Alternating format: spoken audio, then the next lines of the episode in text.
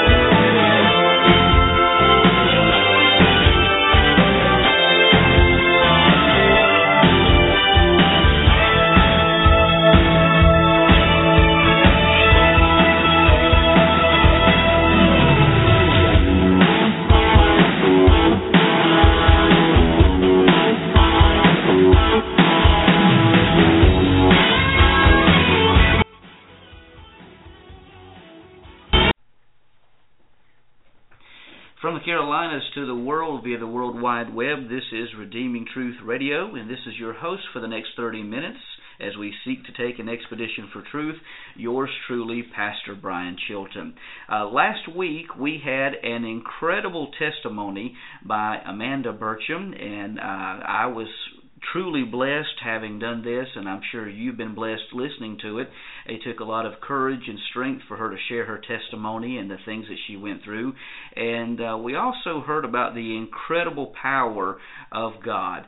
And uh, before we move into our our next uh, interview with uh, Pastor Christopher Burcham, I first of all want to tell you about our website over at pastorbrianchilton.wordpress.com. Uh, we are reaching, by the grace of God, 188 nations for the cause of Christ. And now, at the time of this uh, broadcast, uh, we will have reached one, over 100,000 people. So uh, we just want to ask you to, to help us keep this thing going. Uh, any article or podcast here on Redeeming Truth that's blessed your heart, that you've just uh, maybe uh, found some great resource in, we would just ask you to share it on social media, maybe your Facebook page, tw- uh, Twitter, or whatever the case may be. We would just ask you to help us out and uh, letting other people know about these resources. Uh, we have with us Pastor Christopher Burcham.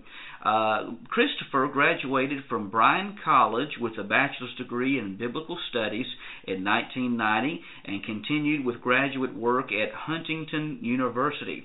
Uh, Christopher has spent the past 25 years in vocational ministry as a pastor and as a classroom teacher in Illinois, Florida, and North Carolina and boy, I'm lucky to have gotten out of North Carolina. Boy, you've gotten around. I'm still I'm stuck. but as of this, uh, well, actually, it would have already passed by the time we air this. Uh, Christopher is now celebrating eight years as senior pastor of Union Hill Baptist Church in Clemmons, North Carolina. Uh, Christopher is also a history buff, as we're going to find out, and has the distinction of meeting the past eight presidents of the United States from Nixon to Obama. Uh, we're going to talk a little bit about his uh, book that he's writing called Heads of State, Feet of Clay. Uh, Pastor Christopher, thank you for joining us on today's podcast. Thank you for having me. First of all, uh, tell us about your salvific experience. Uh, how did you come to know about the Lord? Well, my story is the polar opposite of my wife Amanda that you talked with last week. I, my story is so boring, really, by comparison to hers. I cannot remember a time when I did not know about the Lord. I grew up in a very solidly Christian home. Uh, my earliest memories are of God, thoughts of God, wanting to know God. I can remember at two, probably not even three years old yet, riding my tricycle in the driveway, having thoughts about how neat it was going to be to one day ride that on streets of gold in heaven. Mm-hmm. I, I just always thought of God, always wanted to know Him and be close to Him. Uh, it wasn't until I was six years old that I had come to a sufficient understanding of my lostness and what Christ had done and God's plan of salvation that I was able to articulate that and, and respond to that. I was sitting at Calvary Baptist Church in Winston Salem under Mark Corts, the pastor at that time, as he Fantastic gave man. gave an invitation. Um, and I remember vividly leaning my head on the pew in front of me, sitting next to my earthly father, meeting my heavenly father, and embracing Christ as my Savior um, at six years old. And uh, and you're right, Mark Corts was a fantastic man, dear friend and mentor all of my life. Not only came to Christ under him, but uh, at every transition point in my life as I followed the Lord into ministry, Mark was the first person I always turned to, sought his counsel. Uh, really just played a tremendous uh, role in my life. I owe him a debt I can never repay. Um, well, amen. You know, speaking of Pastor Mark Corts, um, I went to Fruitland Baptist Bible mm-hmm. Institute, and right. uh, Greg Mathis, uh, pastor of Mud Creek Baptist Church, he had uh, uh, Dr. Corts there to mm-hmm. speak, mm-hmm. and he was just very personal.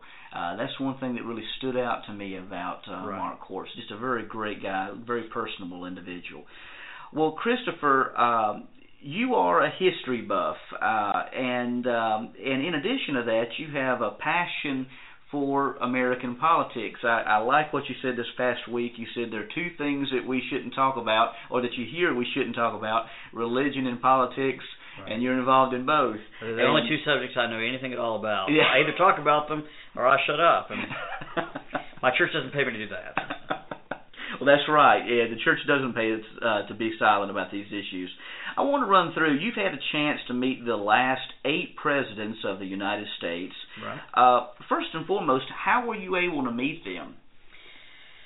Well, don't ever let anyone tell you that that God doesn't care about your dreams. You know, He He gives us the specific interest that we have, and He really just takes great delight in sending nice surprises our way and fulfilling goals and dreams that we never could have met otherwise. I somehow first got interested in presidents when I was about seven years old. Somebody gave me a, a president's book that captured my attention, and, and it just sort of took off from there. Um, and I had the opportunity the first time, I mean, my first president, which was Richard Nixon back in 1989. I was in college at the time. I was home for the summer. Uh, he was coming to Winston-Salem to do a fundraiser at the Benton Convention Center I, I'd just come in from my summer job at Wake Forest, uh, turned on WXII, and they were showing Nixon's appearance at the convention center. It didn't look like there were a ton of people there. It was a $500 plate, I think, fundraising dinner, which obviously I couldn't afford to go to that. But I turned to my parents and said, you know, if there's any chance that I can get down there and, and see this man or shake his hand or something, I'm going to try it. They thought I was crazy, but I drove on down there. And um, there were not a lot of people milling around other than those that had paid big money to be in the fundraiser. But I quickly discovered, you know, I could get to the the ballroom where he was speaking. I could look through the little window there. I was just a few feet away from where he was giving his speech. I stood there and watched and listened to the whole thing.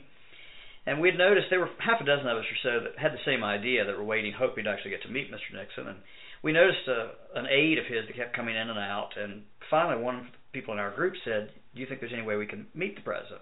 He said, "Oh, sure, that's no problem." Uh, for security reasons, we'll take him out a different way than he went in, but if you'll follow me, I think we can arrange this. So he took us down this this back corridor. They brought Nixon out the service entrance through, the kitchen or whatever, and, and uh, we came to an open elevator. He had uh, security that were standing there holding the elevator open for him, and they said, "Mr. President, these people would like to meet you. Can get some autographs." He said, "Sure, uh, but let's step into the elevator where we have more light." So he took us in in turn, one at a time. I was the last person to go in, and and uh, just handed. I had I was taking a politics course in, at Wake Forest that summer, and had my textbook with me. Uh, just kill time, you know, studying and so forth. And I handed that to him with a sheet of notebook paper and said, Mr. President, will you sign this? He said, sure. Uh, he asked me what my name was, asked me how to spell it, you know, while I'm telling him what an honor it is to meet him, what a great man he is, and so forth. Um, and I remember he signed my, or after he signed my paper, he shook my hand twice, uh, still holding my pen between his thumb and forefinger. Uh, but I remember, you know, being surprised at how personable he seemed, how you know, Nixon was sort of a brooding, dark, introverted kind of person. But he seemed to just be eating up the attention. And you at that time he was about 15 years in exile, and I think was probably thrilled that anybody wanted to shake his hand, wanted to meet him. Um, but uh, that kind of, I, I had the bug from there on. Was determined I was going to meet any and every president I possibly could. uh, that that started me off, and of course seven more followed. Well, I want to ask your uh, thoughts. I mean, obviously, we're not don't want to get you into the politics sure. uh, or anything of that. But just looking at the person as a human being. Uh, first of all, you met Nixon. Mm-hmm. What were your impressions of Nixon as as a person? Well, again, I was surprised that he seemed so warm and human and personable, and not at all like his character. Uh, that was a surprise. Of course, at that point, he was getting up in years, and I was being a, a very short man myself. I was surprised at how stooped he seemed, and not the, the tall figure I'd imagined on the news. Uh, but he, he could not have been more gracious. He was uh, leaving immediately after to go back to New Jersey, where his wife was waiting, so he didn't have a lot of time. Uh, but he didn't seem in a hurry either. Seemed very uh, eager to to spend time with me and the others that wanted to meet him, and I was impressed by that. Yeah, that's fantastic. Now you have an interesting story about President Ford. Yes. And uh, could you tell us a little bit about your encounter with President Ford and your impressions? Yes, I, I had by far the most time with President Ford that I've had of any of the, the eight presidents that I've met. Um, and it all came about because, as I say, I had a summer job at Wake Forest when I was in college. Uh, and the uh, man working right across the, the hall from, from my office was a guy by the name of Mike Ford, President Ford's oldest son. Uh, he was and is head of the Student Development Office at Wake Forest, has been for many years. Um, so I, I knew him nominally at that point, uh, but many years later, in 2002, by that time I was living in South Florida, uh, teaching in a Christian school, uh, U.S. history and government and, and Bible at a high school level, and had gotten the idea that I was going to write this book about the presidents and their personal lives and quirks and eccentricities and so forth. Uh, so I contacted Mike Ford. I sent him an email, told him what I was doing, and said, "Is there any way I could possibly have a chance to meet your dad?" He said, "I don't think that'd be any problem at all." Uh, he had his father's office contact me there in Florida. They gave me a choice of dates, um, and I flew out to Colorado uh, to President Ford's summer home there in Beaver Creek. They gave me the security code to get in. Secret Service agents met me when I got out there, took me in the front door of the house and up to his second floor study where the president was waiting for me, and um, and he very graciously gave me a, a, a full hour of his time for a one-on-one interview. Uh, he posed for pictures. He signed his book for me. Uh, he answered every question I could think of to answer for an hour. Um, it was just really a, a remarkable experience. As I shared with your church in, in the revival, the one thing that struck me almost immediately about that uh, that I, I have to share with people, uh, it, it reminded me of, of what a great picture that is of the relationship that we have with God in Christ. Because you see, I I had nothing to offer President Ford. I was of absolutely no importance or use to him whatsoever. Uh, the only way I got in to see him was because I had a connection, a relationship with his son, and that was all I needed to get me right in the front door and into his home. And he welcomed me like family from that point on. You know, in the same way, uh, we have no worth or merit or importance of our own to commend us to God, uh, to ever have any right of access into His presence. But when we have a relationship with His Son, that's all it takes. It opens the door wide. Uh, he welcomes us like family. We have direct and immediate access to Him from that point. So I think that's really a beautiful picture. Amen. Uh, Wonderful that illustration. Uh, anyway, back to, to President Ford. He was uh, not quite 90 at that point. Um, I could tell as I was standing next to him posing for pictures, he was a little feeble and frail and shaky on his feet. Uh, although he was still uh, swimming twice a day, several laps, and and playing uh, at least eight holes of golf a day at that time. Um, mentally, he was sharp as a tack. You know, President Ford unfortunately had the reputation for being a bit of a dullard. Uh, Lyndon Johnson famously commented that Ford couldn't walk and chew gum at the same time, and that impression had stuck. I found quite the opposite to be true. Like I say, Ford was almost 90 years old at that point, but he was very articulate. He was well versed. Obviously, still got national security briefings, read widely. Uh, he held forth for an hour on domestic policy, foreign policy, uh, economics. Uh, he could recite details of his ill-fated 1976 election campaign, you know, very specific statistics of states he won and lost and what the margin of error was. You know, very much on top of things, um, and still took great pride in the fact that he was the only man in history to ever beat Ronald Reagan in an electoral contest. Uh, he's very proud of that fact. so you know, I think there's something to be said that, uh, of course, politics is a vicious, may as well call it sport. I mean, it's Sure. a vicious sport, and often the humanity of a person gets lost in Right. the in the political innuendo. So I think that's a good example of that. Uh, what about President Carter? You know, I- he's one that I've heard uh, has had some trouble with I think brain cancer, if I'm not mistaken. That's correct. Yes. And uh, Sunday school teacher at his church in Georgia. Yes. Uh, what was your what were your impressions of uh, President Carter? Well, President Carter uh, has chosen to be the most accessible of any president in modern times, particularly through his church, as you mentioned. Uh, he's taught Sunday school uh, there at Maranatha Baptist in Plains, Georgia, probably three Sundays out of four for most of the last 30 plus years since he left the White House. And um, you know, it's a remarkable thing to be able to to sit and listen and see and hear a former president uh, teaching from the Bible, uh, praying conversationally in the name of Jesus, sharing the gospel. Um, that church really sees that as their mission. They have it, it's a church of about at this point about 35 or 40 members, and they'll have three or four hundred people come every Sunday Oh, yeah. from all over the world. Um, and uh, President Carter uh, very graciously will, will pose for pictures after the service with anyone who stays through the worship service. As long as they they want to stand there, he he does that. Um, he, he's made himself very accessible, and uh, I don't know of any other president, certainly in modern times, who's done that. As you say, he is currently suffering from brain cancer. Um, I fear that that window of opportunity is fast disappearing. Uh, so if you want to have an incredible experience, I'd encourage anyone to head to Plains, Georgia while he's still doing this. He's got a number of Sundays on his schedule between now and the end of the year, and that, that opportunity's not going to be there forever. And as you say, the church is packed. Yes. Uh, even the choir loft is right. packed. First time I was there, I had to sit in the choir loft. Yeah. Now, uh, next is President Reagan. Uh, how did you had a chance? To, how did you get a chance to meet President Reagan, and what were your impressions of him? Well, uh, unfortunately, I had the least amount of time or contact with President Reagan. Uh, he had just, this was the year after he left office, this was in 1990. Uh, I had just moved to Illinois. I was just out of college, had packed everything I owned, lock, stock, and barrel in my little Hyundai, and drove to Illinois where I'd never known anyone because the Lord was opening the door for, for ministry there. And I, I went to a little uh, tiny town uh, called Colita. Uh, I had been there one week to the day when I saw in the newspaper that President Reagan was returning to his hometown of Dixon, which was about 10 minutes away from where I was, uh, to film a, a segment of 2020 in conjunction with the release of his memoirs that week. Uh, so here again, I mean, the Lord just put me in the right place at the right time, dropped this opportunity in my lap. I didn't have anything to do that day. I drove over to Dixon and camped out for a few hours at his high school where he was coming back, the conquering hero, you know, returning home. And we had a big rally in his old high school gymnasium. Um, they they brought him in down the center aisle. I'd gone early, so staked out an aisle seat, and um, it's probably a stretch to say that I actually met him. I didn't really have any conversation with him. About all I could do was grab his hand when he went by, and I was so thrilled at the experience I wouldn't let go. And he kept on walking, and I remember turned around like, "Who's got a hold of me? Who won't let go of me?"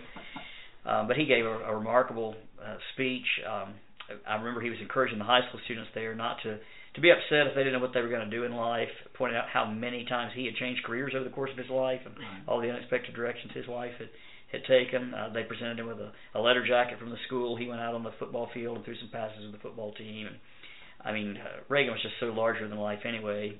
His charisma was palpable. He was just a, a wonderful man. Um, I regret that I didn't have more personal interaction with him. I came close several years later. Um, I think I was already starting to to work on the book project at that time, and had talked. I was going to be out in Southern California. Talked to his office about getting in to see him. They told me at the time that they'd have to. They would know to the last minute if he was going to have an opening in his schedule. I learned later that his Alzheimer's had progressed to that point. Oh, yeah. That he had good days and bad days. They never knew till the last minute whether or not he was going to be able to receive visitors, and unfortunately, when I was there, he could not. Uh, so I didn't have an opportunity for further follow up there. Wow. Let's see. Now, let's uh, from Reagan we move to George Bush senior Mhm. Uh, what were your thoughts? How did you meet him? What were your thoughts of him Uh, personally? this was in 2003. I was uh, again living and working in South Florida at the time, and at that time, President Bush uh, held a or hosted a charity bone fishing tournament in the Florida Keys at Islamorada every year.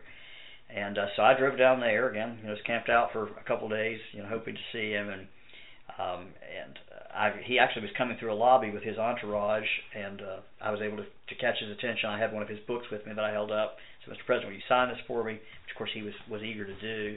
Uh, First President Bush was very warm, very gracious. My the, my most enduring impression is that he had, I think, the bluest eyes I've ever seen on an individual in my life, and I've never been able to figure out why that didn't come across on television or in photographs. It wasn't obvious at all, but his eyes were just piercing and arresting. And uh, so he talked to me for a few minutes, you know, signed my book. I asked him about, about posing for pictures, and he said sure. I I tried to hand my camera to the guy standing next to him, and he, uh, Mr. Bush pointed out to me that was a Secret Service agent, they weren't allowed to take pictures because they have to have both hands free at all times. So he ordered his chief of staff to come over and take some pictures of us. very, very uh, kind. And then from there, you met uh, President Clinton. And uh, what were your thoughts of him? And again, how did you get a chance to meet him? Uh, yeah, well, President Clinton, uh, I met on three, uh, I think, three separate occasions. Once just before he was elected president, two after he had left office. Uh, again, not to get particularly political, but I, I will say I, I don't have a lot of agreement with Mr. Clinton on many issues, but he has hands down the most charisma of any person I've ever encountered in my life. Uh, the first time I met him, uh, this was three days before he was elected president in '92. Uh, when I was on airport tarmac, and when he was still probably 10 or 15 feet away, you could feel an aura, almost like a force field, emanating from this man as people were just reaching out to touch him as he went past you know, some people the charisma is so strong that you find yourself wanting to like them in spite of yourself. Clinton's charisma is so strong you find yourself wanting him to like you. Wow. I have never had that experience with another human being. Do you think that's important for a person who's running for office to have that type of charisma? I mean, it could be also well, it's invaluable. I mean, it also could be dangerous. In, yeah, and, and I would ways. have to say that really all of our presidents have a certain amount of that charisma, even those where it doesn't really translate on television. Jimmy Carter, for instance, on television he seemed about as uncharismatic as a person could, but in person he has a sense of that that magnetism too. I guess you have to, or you don't get that far. Exactly. Now, from Clinton, uh, you had a chance to meet George W. Bush.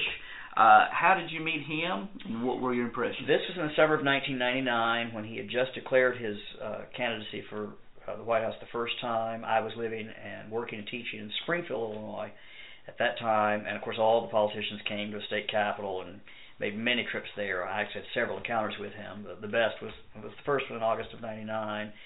Uh, I remember uh, from where I was standing in the audience, I could see then Governor Bush before he was even introduced, you know, kind of in the wings behind, you know, mugging uh, off stage, making faces to those in the crowd who could see him. I mean, just kind of like a frat brother or something, big kid at heart, cutting up. I mean, he did that the whole time, and even after his speech was done, you know, he's trying on hats in the crowd and just just goofing off, and having having a good time with everybody. Very personable man. and then from there, you uh, met uh, the now current president, uh, Barack Obama. How did you go about meeting him, and what were your impressions of uh, of the person? And again, the person. Right. well, my my wife and I saw that. Uh, Barack Obama and Joe Biden both were coming to an election rally in Greensboro uh, a few weeks before uh, the election of, of 2008, and um, you know that's when I go to those kind of events. That's where I have the advantage of being very small in stature because I can sort of work my way through people's legs and get to the front of the line uh, like a little kid. Uh, you know, I'm not that much taller than you, so maybe I could got a little bit. Uh, anyway, that's basically what I did that day. We were quite a long ways away during the the rally itself, but once it was over, I started worming my way to the front, you know, and got down to uh, Obama and Biden both as they were coming through and shaking hands. Uh, uh, my dominant impression of, of Mr. Obama is that he has easily the softest and most velvety skin on his hands, at least, of any man I've ever met in my life. I've just incredibly soft skin. Um, Mr. Biden, who was following along right beside him, uh, he is almost like a, hyperactive, hyperkinetic puppy or something. I mean, he took my hand between both of his and started playing patty cake, just slapping over to glad to meet you, glad to meet you, glad to meet you. I mean, just a man of boundless energy. it's incredible. Are you kind of surprised that he's not running this year? Uh, or next year, I should say. Yeah, I, I had hoped that he might. I'd hoped that we might have a little more competition there. And you know, Mr. Biden is a man, uh, politics aside, for whom I have great respect. I think he's he's just a, a genuinely good and decent man, and you know, for that reason, I'd hope that he might uh, give the Democrats an alternative. Uh, but I don't think anybody can begrudge him this. Certainly, uh, given all that his family's gone through and the grief of losing his son this year, and oh, absolutely. certainly wish them the very best. Absolutely. Well, we have about uh, looks about like eight minutes left. Um, first and foremost, uh, your your uh, well before we get to your book, we want to leave a few minutes uh, just to talk about the book you're working on. Uh, you mentioned this week about the importance of politics and Christianity and finding a balance between the two. Uh, would you like to discuss for a few moments that balance that you shared this past week? Well, I think most of us, uh, as individual Christians and churches at large, tend to make one of two mistakes. Uh, we either get overly involved in politics, where it just becomes an obsession, and you, you know that's all we can eat and drink and sleep and think about, and you know it just comes to dominate our lives and becomes our, our driving focus. So that's not healthy. Right. Uh, but then many of us go to the opposite extreme and just completely disengage and become totally uninvolved in politics. Perhaps just throwing our hands up in despair at all the things we don't like, uh, feeling hopeless that things are ever going to turn around, and and I don't think either is really appropriate for the Christian. I think uh, Jesus calls us to be engaged, to be informed, uh, responsible citizens of this kingdom, while remembering we have dual citizenship. Mm-hmm. Uh, his kingdom, where there's conflict, trumps this one. Uh, you know, it's important to keep things in perspective, but you know, I, I think he calls us to be be involved in this this world, uh, while remembering that uh, eternity should be our primary focus. Absolutely, and well said. Um, and even talking about history for a few moments, uh, you know, I believe history is a very important uh, field of study mm-hmm. that often is neglected anymore, and it's an, it's unfortunate that there is almost an illiteracy of not only biblical history but also of American history. Right. Why is it important for the Christian to know his or her history? Well, you know, it's a cliche to say that if we don't know history, uh, we're doomed to repeat its mistakes. But cliches are cliches for a reason. That's right. true.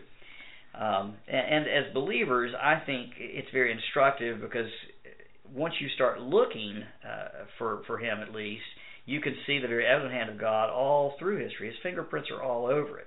It gives you a very different perspective once you can see, you know, how God's overarching plan uh, takes effect in history, how how He's worked things uh, for His His good and glory all along the way. Amen. So you are working on a book uh, called Heads of State, uh, Feet of Clay. Uh, what's the book going to be about, and how far along are you in the project?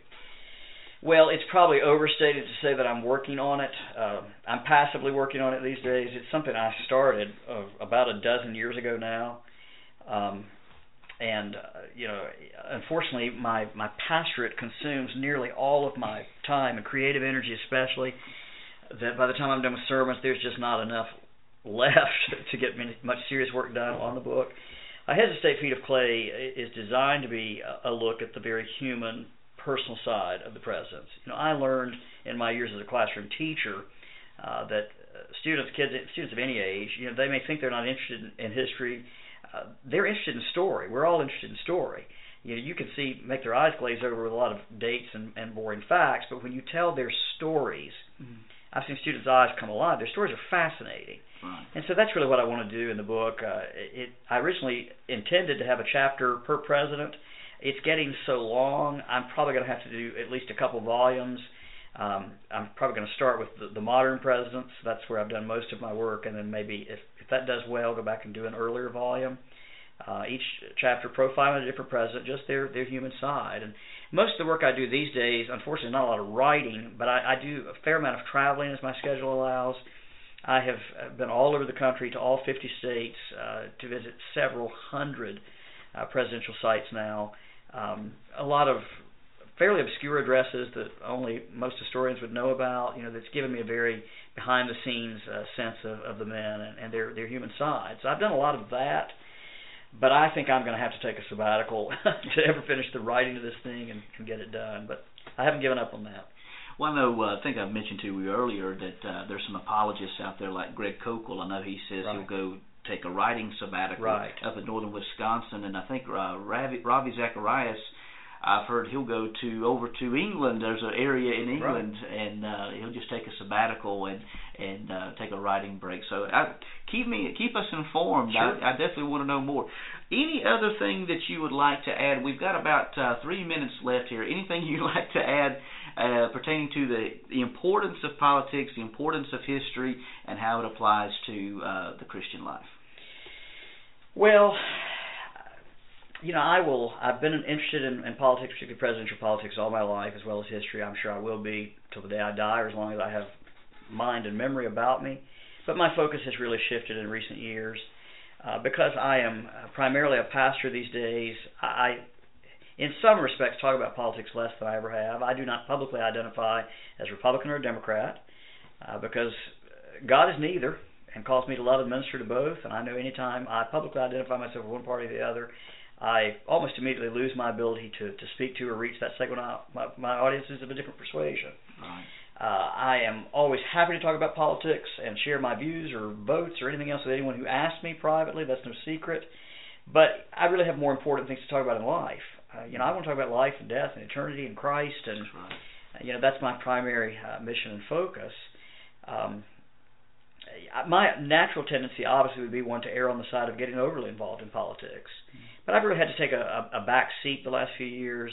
Not disengaged. I'll never be disengaged. Um, but I think the thing that helps keep me sane, because I have such strong political feelings and strong interests and, and so forth, I just have to constantly remind myself that God is sovereign. Amen. He's on the throne. He raises leaders up. He pulls them down. Uh, the outcome of any election is exactly what God, in His wisdom, has determined that it should be. And at the end of the day, I have to be okay with that because I don't know what God is doing. I don't know what purposes He has in mind. Uh, we trust Him or we don't. Amen. There's no middle ground. I choose to trust Him, and you know, at this point, I'm just interested in trying to figure out exactly what it is He's doing. But I, I'm going to be okay with it, how everything's unfold. He's God, and I'm not. Very well said, and that was perfect timing because it brought us to the end of our podcast.